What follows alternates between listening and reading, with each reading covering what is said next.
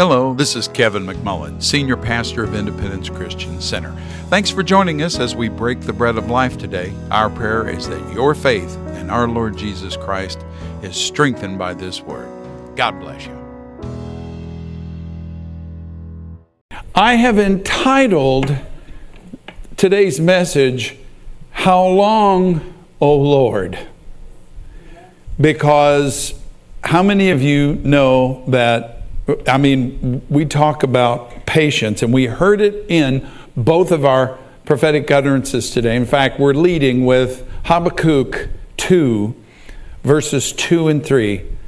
And he says, Then Yahweh answered me and said, Record the vision and inscribe it on tablets, that the one who reads it may run. Okay, now what does that mean? In other words, the one who reads it may believe it and run with it. Walk according to that. For the vision is yet set, or is yet, for the next two words appointed time. The vision is for, uh, the vision is yet for the appointed time. Let's say that together. The vision is yet for the appointed time. It hastens toward the goal, and it will not fail, though it tarries.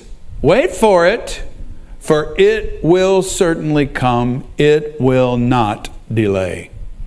So many things that the Lord has spoken to me through the years, so many things that have yet to come to pass.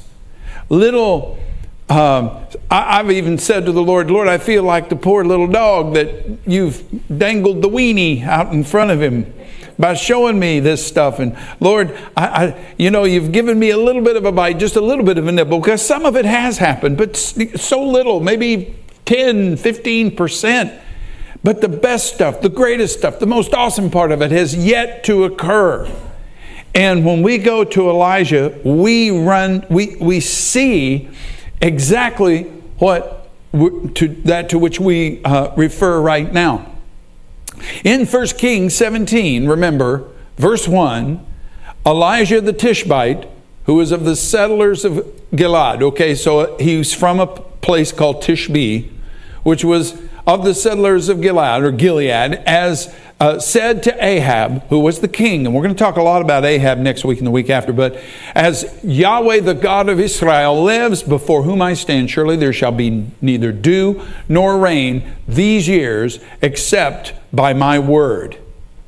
And so he tells Ahab very plainly, and then paints a target on his back by saying, except by my words. Now, I have a feeling that he was laughed at and scoffed and derided when he said that which is the way it works, okay? But here we are 42 months later, and they are not laughing now, all right? The, um, they, they had said to the people, they had looked for Elijah everywhere, they had turned over every stone, gone into every cave looking for him because the government narrative was that this man had spoken out against Baal and Baal was withholding rain as punishment for him the, for failure to discipline him. Again, you know, the Romans did the same thing, saying that their Roman Empire was collapsing because Christians were steering people into monotheism and getting them away from Jupiter and Mars and Venus and Saturn and all the all the all the gods of the Roman pantheon, and the gods were angry with them. Well, the hand of the real God, Yahweh God, Yahweh Elohim, was definitely on the kingdom, and it was getting bad. I mean, after 42 months of no rain, imagine what it would look like. In fact, we uh, just read from Psalm 63 Oh God, you are my God. Earnestly I seek you. My soul thirsts for you. My flesh faints for you. I, I, I shared in the, uh, in the, in the uh, first part about how you know, when we were riding motorcycles that day and it was so hot and I became, uh, I became dehydrated and didn't even know it. And I just was, I was, by the time we pulled into Richmond, I was, it was all I could do to stay awake. And I was like, I got plenty of sleep last night. What is up with this? But then after chugging three good sized bottles, you know, they weren't two liters, but you know, of water, I, I perked right up. Suddenly I wasn't sleepy anymore. Suddenly I wasn't tired anymore. So when he says a dry and weary land, I completely understand. I remember when we went on vacation many years ago and we drove from San Diego. Uh, on our way back to Phoenix, and we crossed the Sonora Desert, and it was 120 something degrees out there.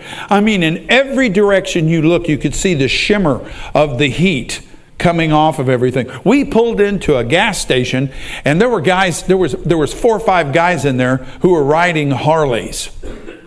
And I said to the guy, you know, how do you guys stand this heat? And he said, as long as you keep moving and as long as you stay hydrated, it's really not that bad. Also bring sunscreen. And I said, okay, well, I'm going to take your word for that. All right. I'm, you know, from a cooler part of the world and like it there. All right. Imagine the, the ground drying up.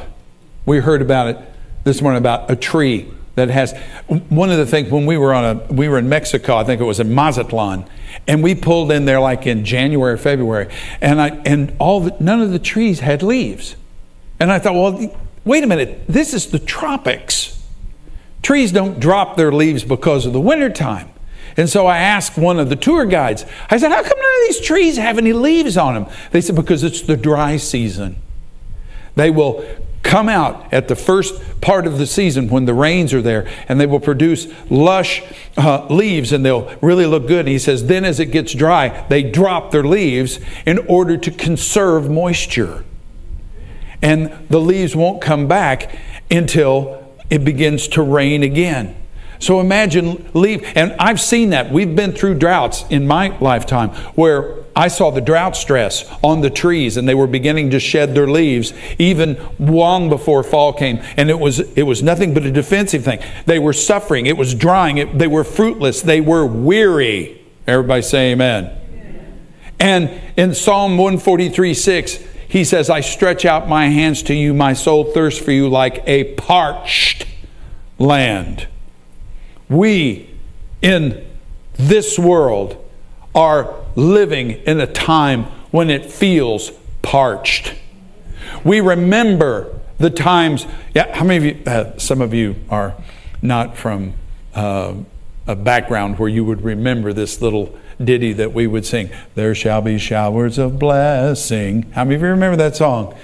Mercy drops around us are falling, but for the showers we plead. You know, and yeah, we've had a little bit here and a little bit there, but we remember the times like around the first of the century when God was pouring out His Spirit. We remember the time after World War II. Well, some of us remember the time after World War II from 1948 to about 1959. And I was born smack in the middle of that when God was pouring out His Spirit and tents with these evangelists were going back and forth across the nation and miracles of staggering proportions, and both in terms of volume and in terms of, of the, the particular things that we were seeing being done were just awesome. And we're saying, oh God, Oh God. And you got to know that the people of Israel living in the middle of this, those who were faithful, and believe me, there were very few who really belonged to Yahweh. We know this from the next part of, of Elijah's story when God tells him there, I will yet spare 7,000.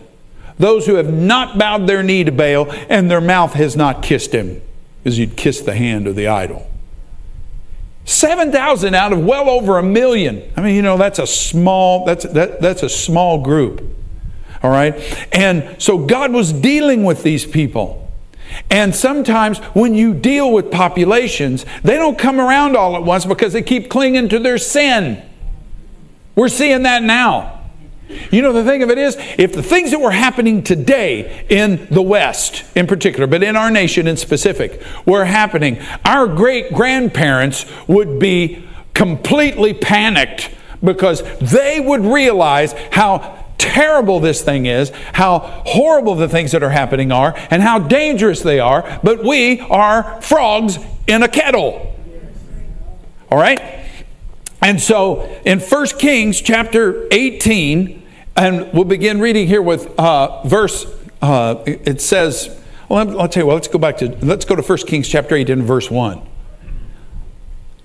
After many days, the word of Yahweh came to Eliyahu, Elijah, in the third year, saying, Go show yourself to Ahab, and I will send rain upon the earth. So Elijah went to present himself to uh, Ahab. Now, listen to this.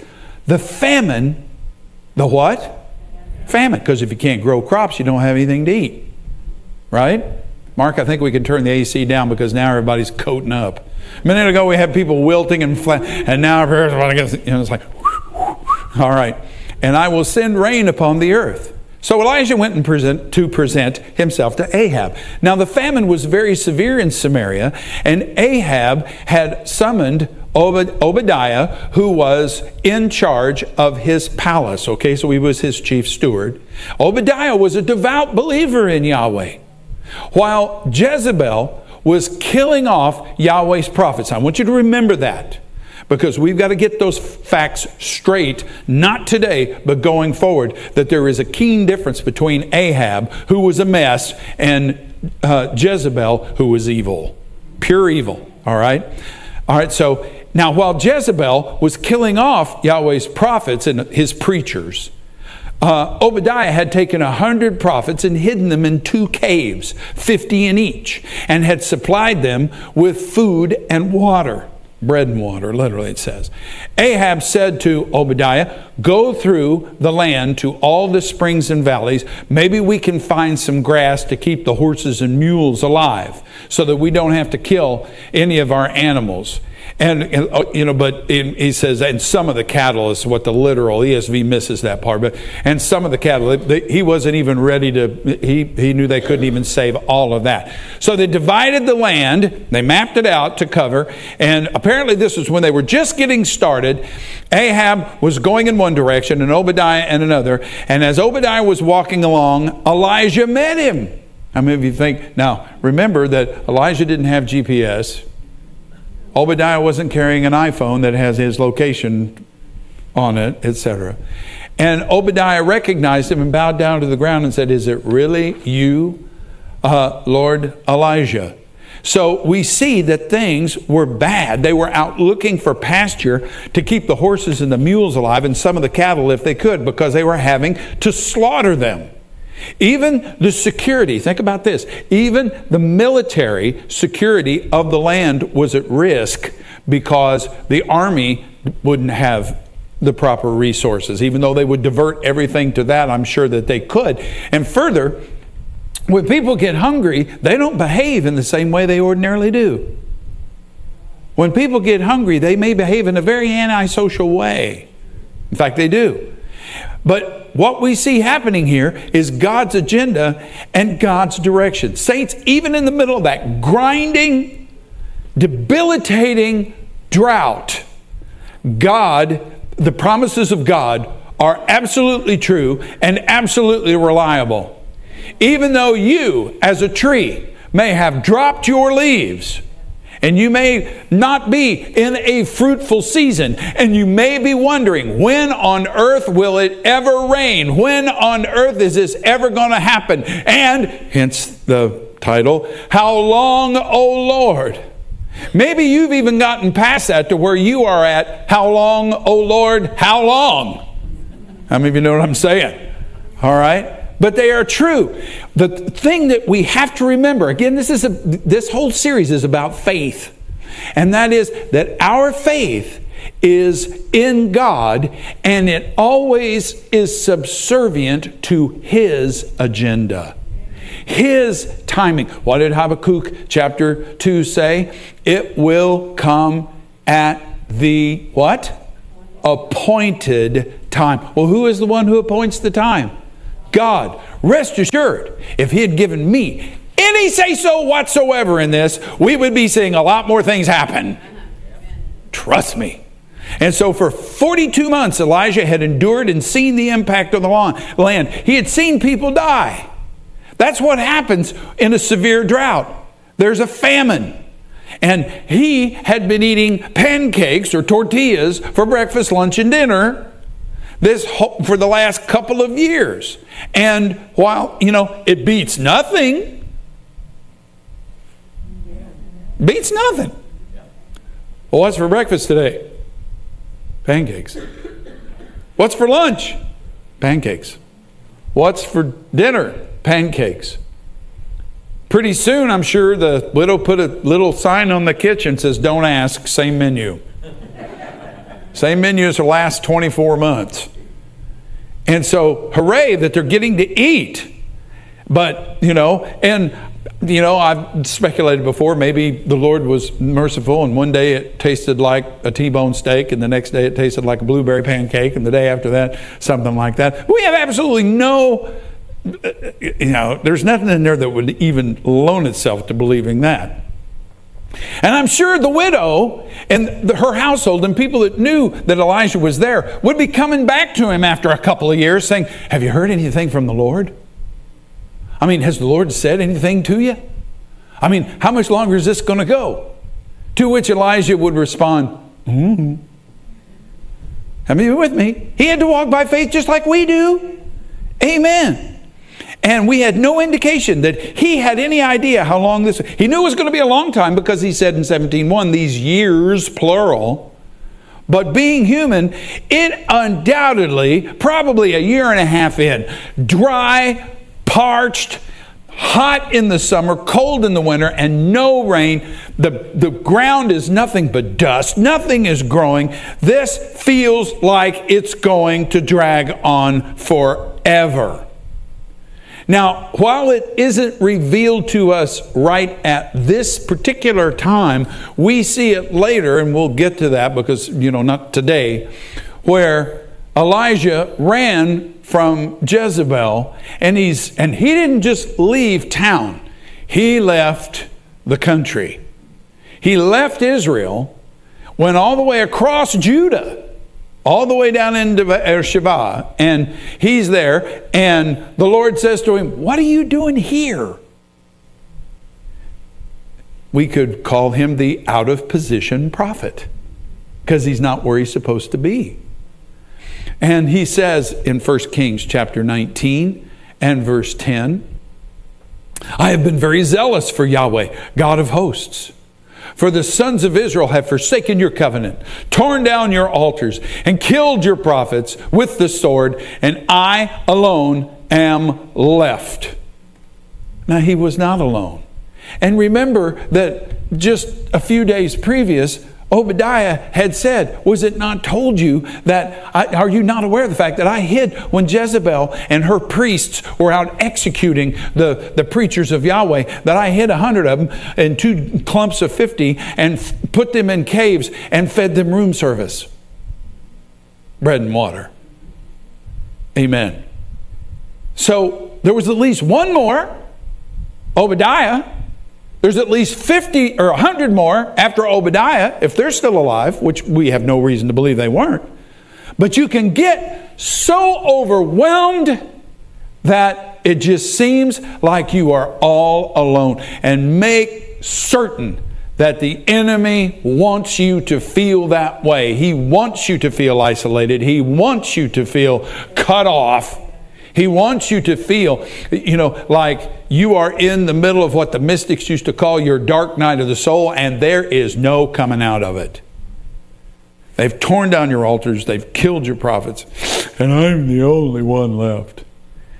And that's one of the problems when we start fixing dates. You know, okay, it's going to happen by now. How do I know this? Because I've thought before, okay, it'll happen by now. Then I'll reset my timing. Then reset it again. Then reset it again. Then reset it again. Then reset it again. And then at some point you just quit setting it. Why? Because you're maturing. Amen. Whatever God has said, whatever timetable I've put on it, has rarely, if ever, worked out because it's kind of like construction. It always takes longer and costs more. All right? But now, here in 18:1, something is moving. Something has changed because God says to him, after many days, the word of Yahweh came to Elijah in the third year, actually well into the into the fourth. Go show yourself to Ahab, and I will send rain on the earth. Wow. So he takes off, walking headed towards Samaria. He's taking his life in his own hands in a very real sense, if you care to think of it in that, those terms, because he is still public enemy number one. And so he's headed down there and he runs into no, no one other than Obadiah, who looks at him, who hasn't seen him in a very long time. And you know, Elijah's, you know, his, you know, the, the government closed down his internet ministry and would not allow his podcast. And, you know, and, and uh, the only place you could find what, what Elijah looked like was in the post's office where his, his picture was up on the wall. If you see this man, call Ahab, you know, kind of thing. And so he says, Is it, is it you, Elijah, my master? All right. And here is a man who had stuck out his own neck in order to save the prophets. Now, somebody might say, how could he do that with Ahab being a king? Because Ahab isn't the person a lot of people think he is. Jezebel is, for sure. But if you remember, kings back then had harems, and Jezebel was not the only one. And while she was the queen, they weren't always together. Many times she was at Samaria while uh, Ahab was at Jezreel, which is where, but then there are times they're both there. All right. And so there's always, God was saying, there's always a remnant. Always. Hear me. There is almost no place in the Bible where God works in the majority. He works through the remnant. Uh, remember what it says over in Acts chapter 27 when Paul and uh, was a prisoner, and, and Julius, the uh, centurion, was taking him, was tasked with taking him to Rome.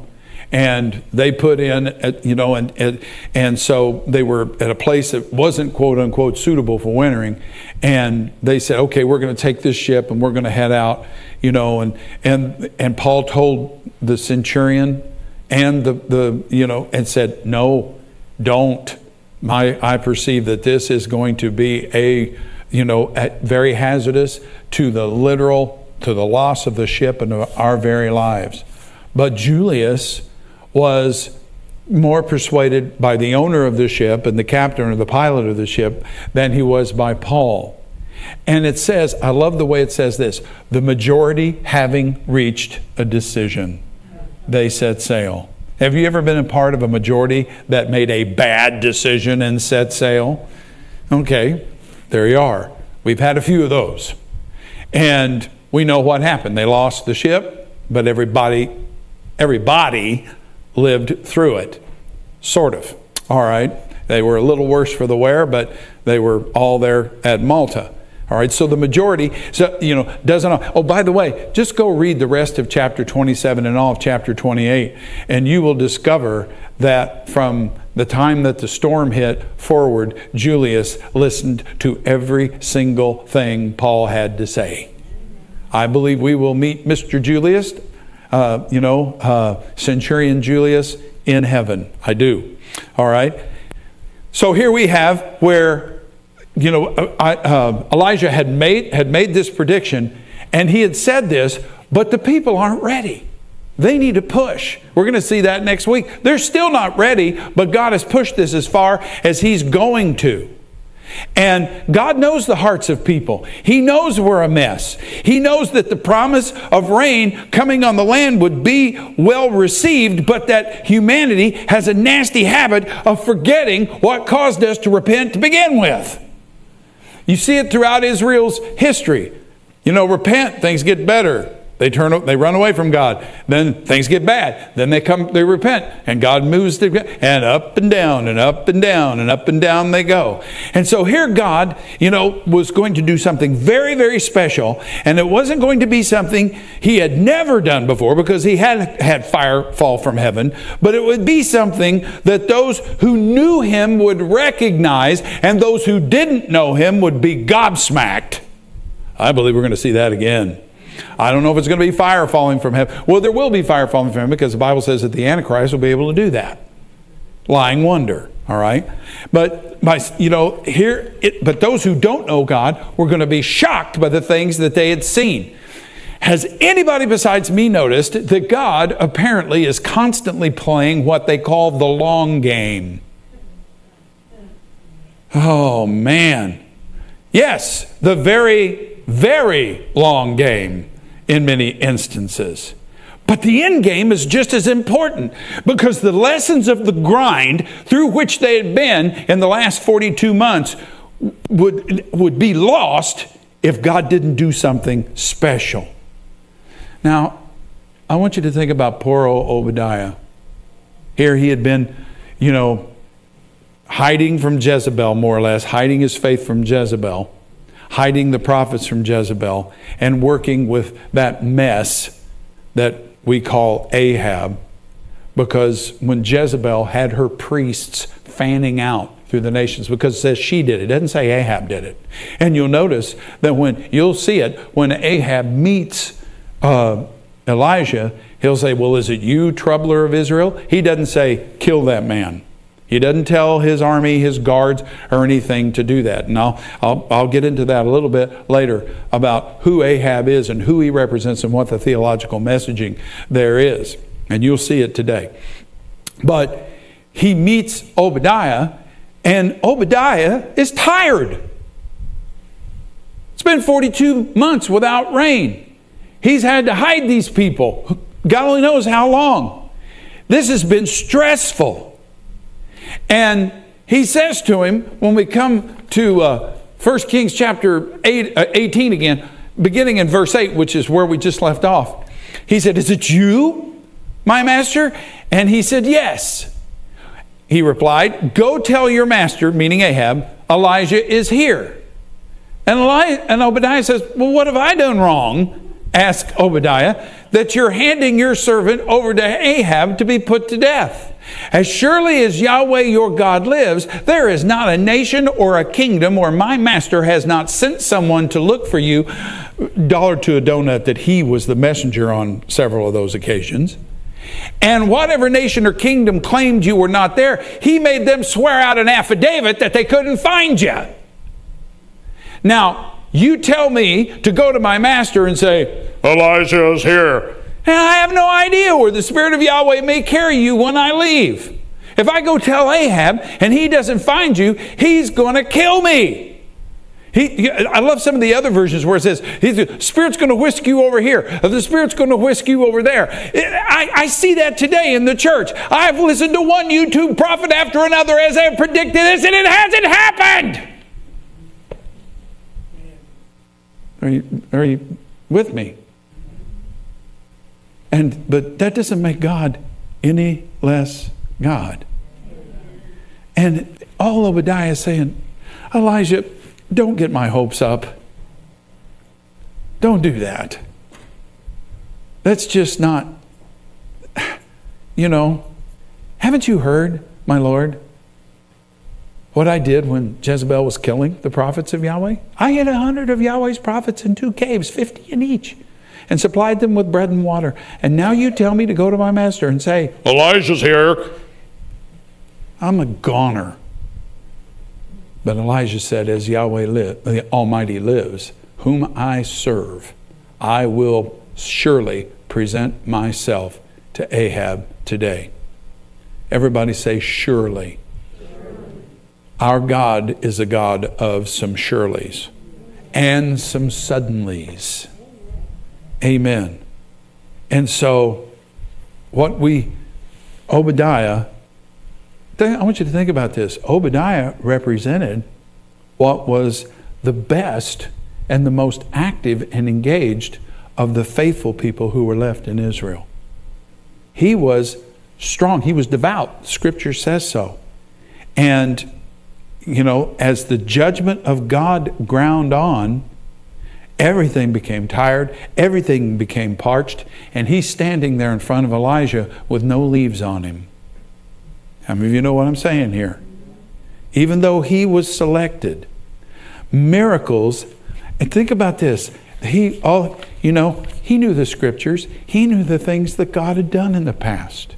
He knew the miracles that God had worked through so many, but he knew about those, but he had never seen anything like that.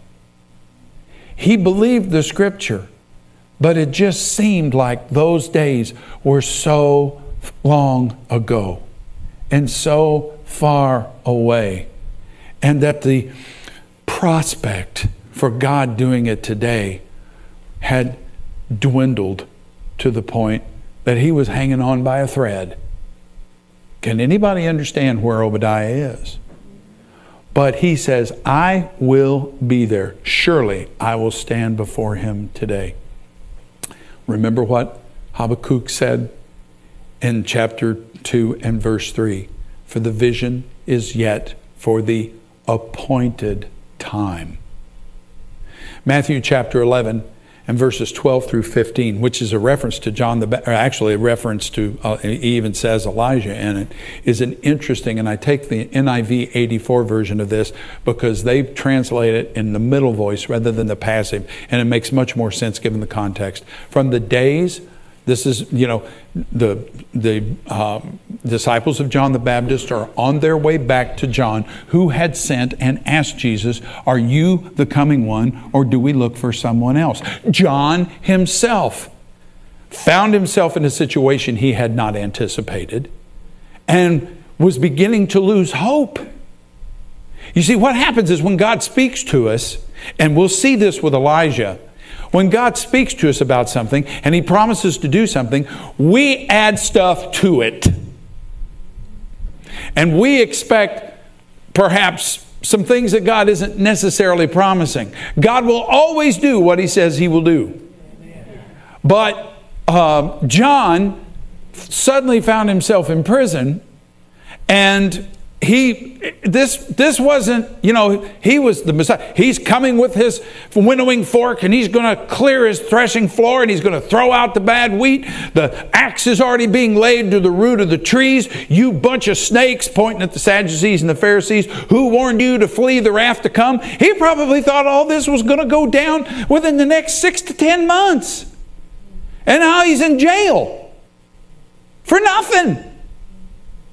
And so did I miss it?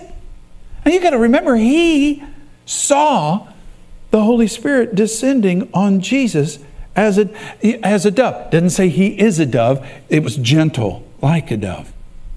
And so he, he, had, he had had a supernatural, he'd had an epiphany, a supernatural experience. And yet, that's experience, probably now, here he is in jail, seemed like it was decades ago. And this isn't what I thought it would be. Some of us might even say, This isn't what I signed up for. Amen. And so Jesus, they, they, Jesus gives them scripture, which is, a, is, a, is an honor to John, sends them back, and after they're out of earshot, he says nice things about John, like of all the people that men born of women, there's none greater than John the Baptist, and yet he who is least in the kingdom is greater than he.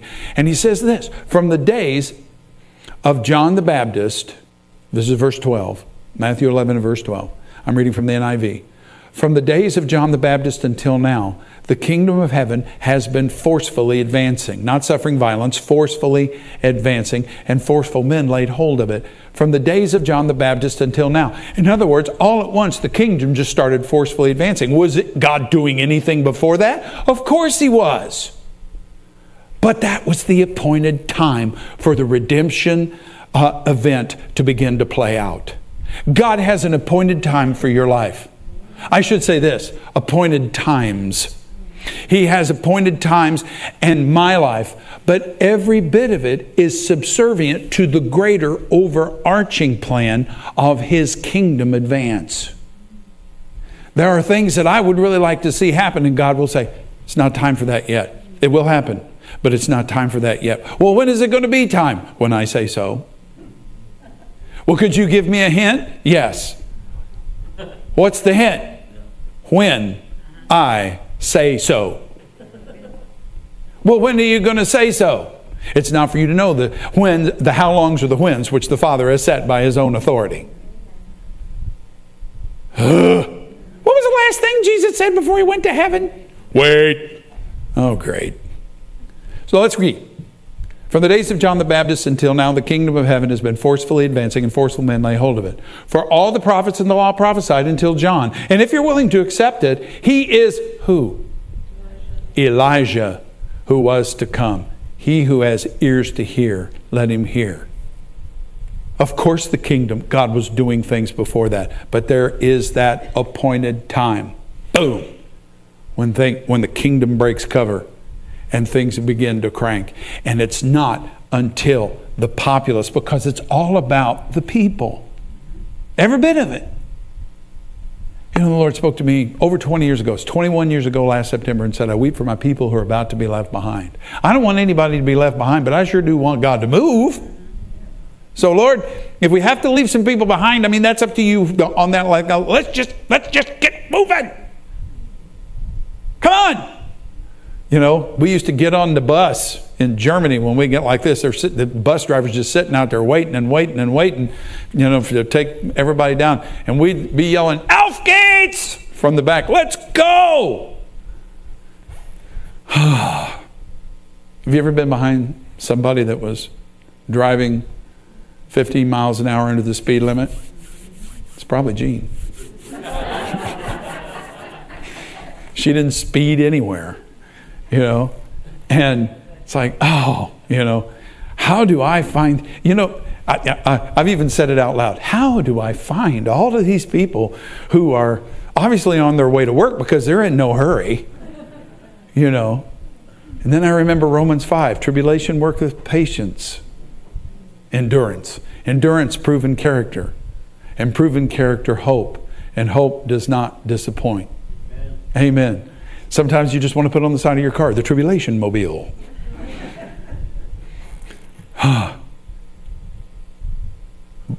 God has a launch point, He has a time. He's dealing with the population, He's dealing with the people, He is dealing with them, He is shaking. He is doing those things. And when it is time, if our musicians would come, Hebrews chapter 6, verses 11 and 12 say this and we desire that each one of you show the same diligence so as to realize the full assurance of hope until the end. Faith is the substance of things hoped for. Faith is the assurance of that hope. I've used this illustration probably 300 times. You call the pizza delivery place, Papa John's, Pizza Hut, wherever it is, and you order the pizza, and they say 25 minutes or 45 minutes or whatever they say it's going to be. And so you tell the kids the pizza's coming in 45 minutes, and they're all hungry and they're ready for it to have been here 20 minutes ago. But what do you do? That's hope when they say it will be there in 35 minutes, that is our hope. What is faith? Faith is setting the table, making the salad, pouring the drinks, putting out the utensils, and doing the things necessary to be ready to eat it when you hear ding dong. How many of you are with me? And so we are preparing. We continue to prepare. Yeah, but Pastor, it feels like I've been preparing for 40 years. Me too. Amen. But it's not about what we have accomplished, it's how faithful we have been to what He has called us to do. When we stand in front of Him, He is not, and we all will. Paul says it both in Romans and in Second Corinthians we will stand before him and he's not going to say, Oh man, you really did great here, here, and here, and here, and then all that was your idea. I had nothing to do with that. You know, you wanted all this grandiose stuff. You're doing like these people tell you to reach into the future and pull something. We're like, there's absolutely nothing in Scripture that says we can do that. And it probably wouldn't be a good idea if we did. You know what they call it in the economic world? When you reach forward and pull something into the future, they call it debt. That's what we're doing. We're borrowing from the future to have it now. All right? And so it says right, it says, again in Hebrews chapter uh, 6, verses 11 and 12. And we desire that each one of you show the same diligence so as to realize the full assurance of hope until the end, and so that, so that you, to the end that you will not be sluggish, but imitators, mimickers of those who, through faith and patience, inherit the promises. Um, you know, I'll probably offend somebody with that illustration, but our six year old grandson, whenever I do something, he wants to do it. You know, and he'll say, Can I do it? And I'll say, Okay, do it like this. And he'll get it wrong most of the time. And he wants, he's, he's all boy. His latest thing is knives. I want to cut, and I get ready to cut something. Can I do that? Can I help? Can I cut that for you? And uh, yes, and, and we're always telling him, be careful with that knife, be careful with that knife, be careful with that knife, be careful. Oh, by the way, turn it over, the sharp side's the other side. That's why you're smashing the strawberry rather than cutting it.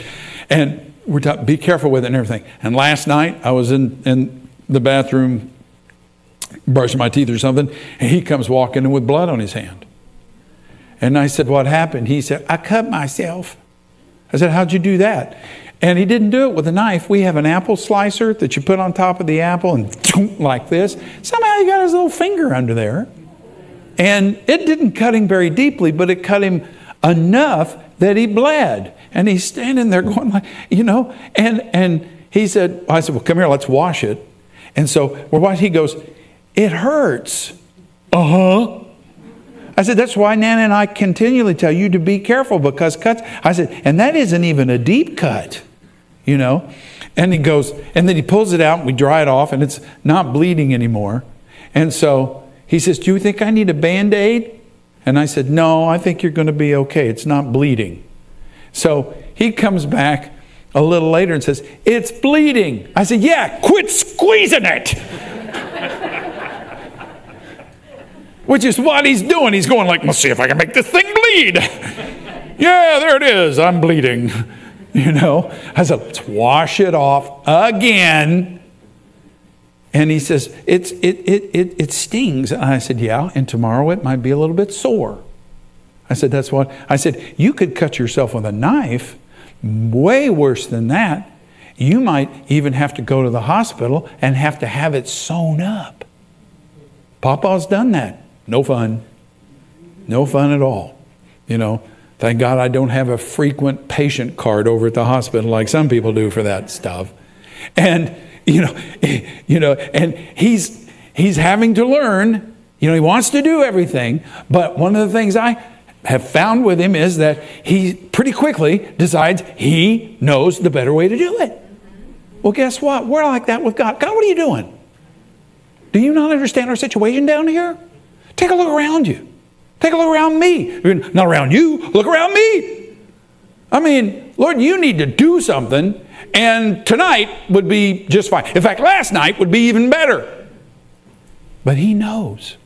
He knows exactly. And yet, that was what Habakkuk was saying. He was saying, Lord, you show me all this stuff, and I don't see any sign that it's occurring. And he said, It's coming. And it did, just as he had shown him we will, through faith and patience, inherit the promises. What God has promised us, we will receive. It will be there. Our leaves will come back. We are His army. We are the ones He has chosen. The remnant who has stayed faithful and hung tough these many years so, what, what have we been doing here? We've been training because guess what? God's raising you up to put your arm around people and teach them. Will you give me four more minutes? There, are no, there is no Chiefs game today.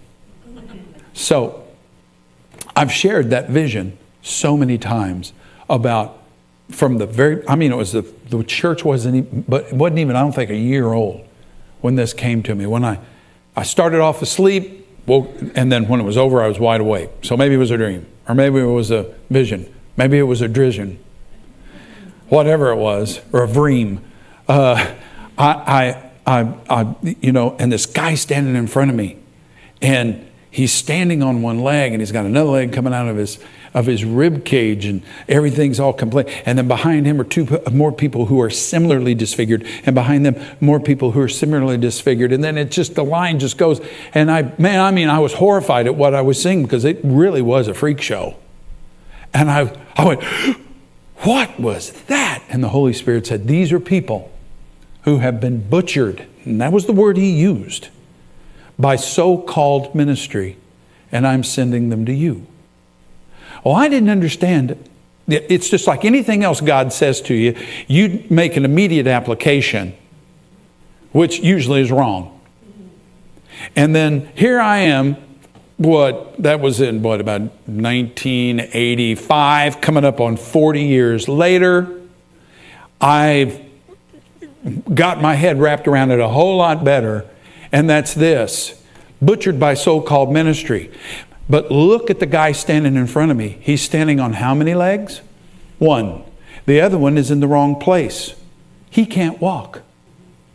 And Paul talks about walking worthy of the calling with which we are called.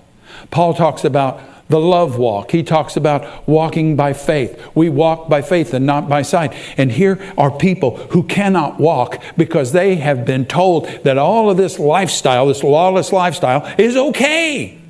And it is sabotaging their walk with God and their ability to believe Him and to be victorious in this life.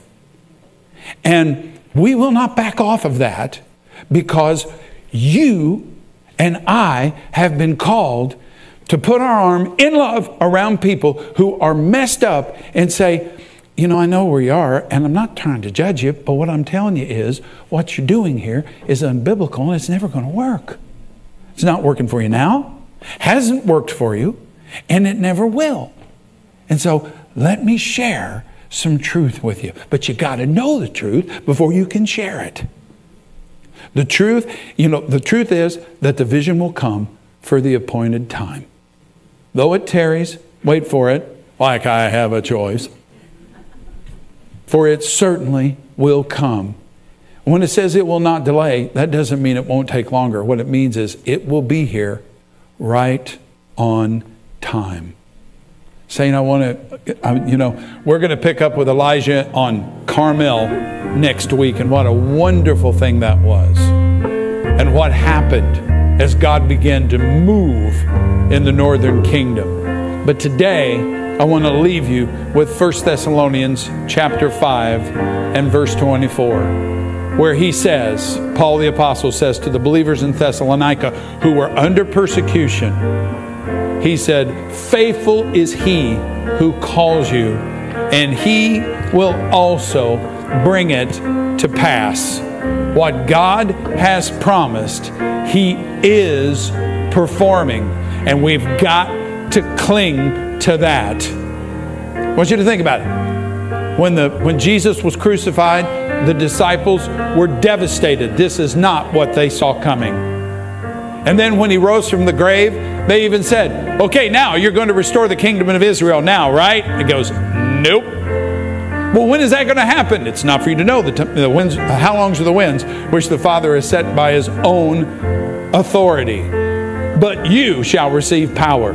Yeah! To do what? To do the will of God and to go out and make disciples of all nations. Guess what? We are still called to do that. To make disciples of people, not just converts, disciples, great and mighty things. And we're right there. I mean, we I believe we've crossed over. The Lord showed us the acceleration. We're in the middle of it. Hallelujah. This is a great day to be alive. It's a great day to know Jesus. And it's a great day to be a doer of the word. Those of you watching by web, thank you for being with us. Thank you for staying with us. I want to encourage you. If you do not know Jesus, Christ, I just got through talking about how all that God is doing right now, even so many in the remnant are just like racehorses in that paddock or whatever they call those things, the gates where the racehorses stand before the, the sound of the, uh, of the bell and the doors fly open and they're out. They're just, they're ready to go. But it's not God's time yet. He hadn't opened the gates. And we're like, when is He going to do it? And the reason that we are having to delay is because God is moving on the hearts of people. He is stirring the hearts of people. He is impacting the hearts of people who don't know Him so that when the time does come, the harvest is ripe. Do not turn away from this opportunity. If you do not know Jesus, call upon Him right now and say, Lord Jesus, come into my heart. Be my Lord. Be my Savior. I repent, Lord. What I've been doing, that ain't it. It isn't working. And I need you, Lord. I believe, Father, that Jesus is your Son. I believe He's the Messiah. I believe He's the Son of God. I believe You've raised Him from the dead. Lord, come into my heart. And scripture says God will do that and you will be born again. And there is a heaven to gain and a hell to shun. Hell is real. Jesus said so. All right, second, if you're a Christian, this is not a time to be mildly interested in spiritual things. When you can pray, I believe, God, help thou my unbelief. That is an answer, or that is a prayer, rather, God will answer. That is something He's interested in doing for you, bringing you all the way in. So you are involved, you are engaged, you are fully in. Because the scripture says when King Asa was coming back from battle, the prophet met him and said, The eyes of the Lord roam to and fro all over the earth, that he may show his, himself strong on behalf of those whose hearts are wholly and entirely his. Let's go all the way in. Remember, we talked about the rich young ruler? We see where his heart was, but we also saw where the widow's heart was. And I don't think she went hungry. Bible doesn't tell us, but it does specifically, but it doesn't have to because we know. Amen and amen. We hope this message has been a great blessing to you and has helped build your faith in Jesus. We encourage you to visit our app, Independence Christian Center, on your cell phone, available from the Apple App Store or Android, Google Play. You can also find us on Apple TV, Roku, Amazon, YouTube, and Facebook, again under Independence Christian Center, or at our website, iccfamily, all one word, dot .org, iccfamily.org. Our heart's desire here is to labor with the Lord in building His body. Until next time, may God's very best be yours.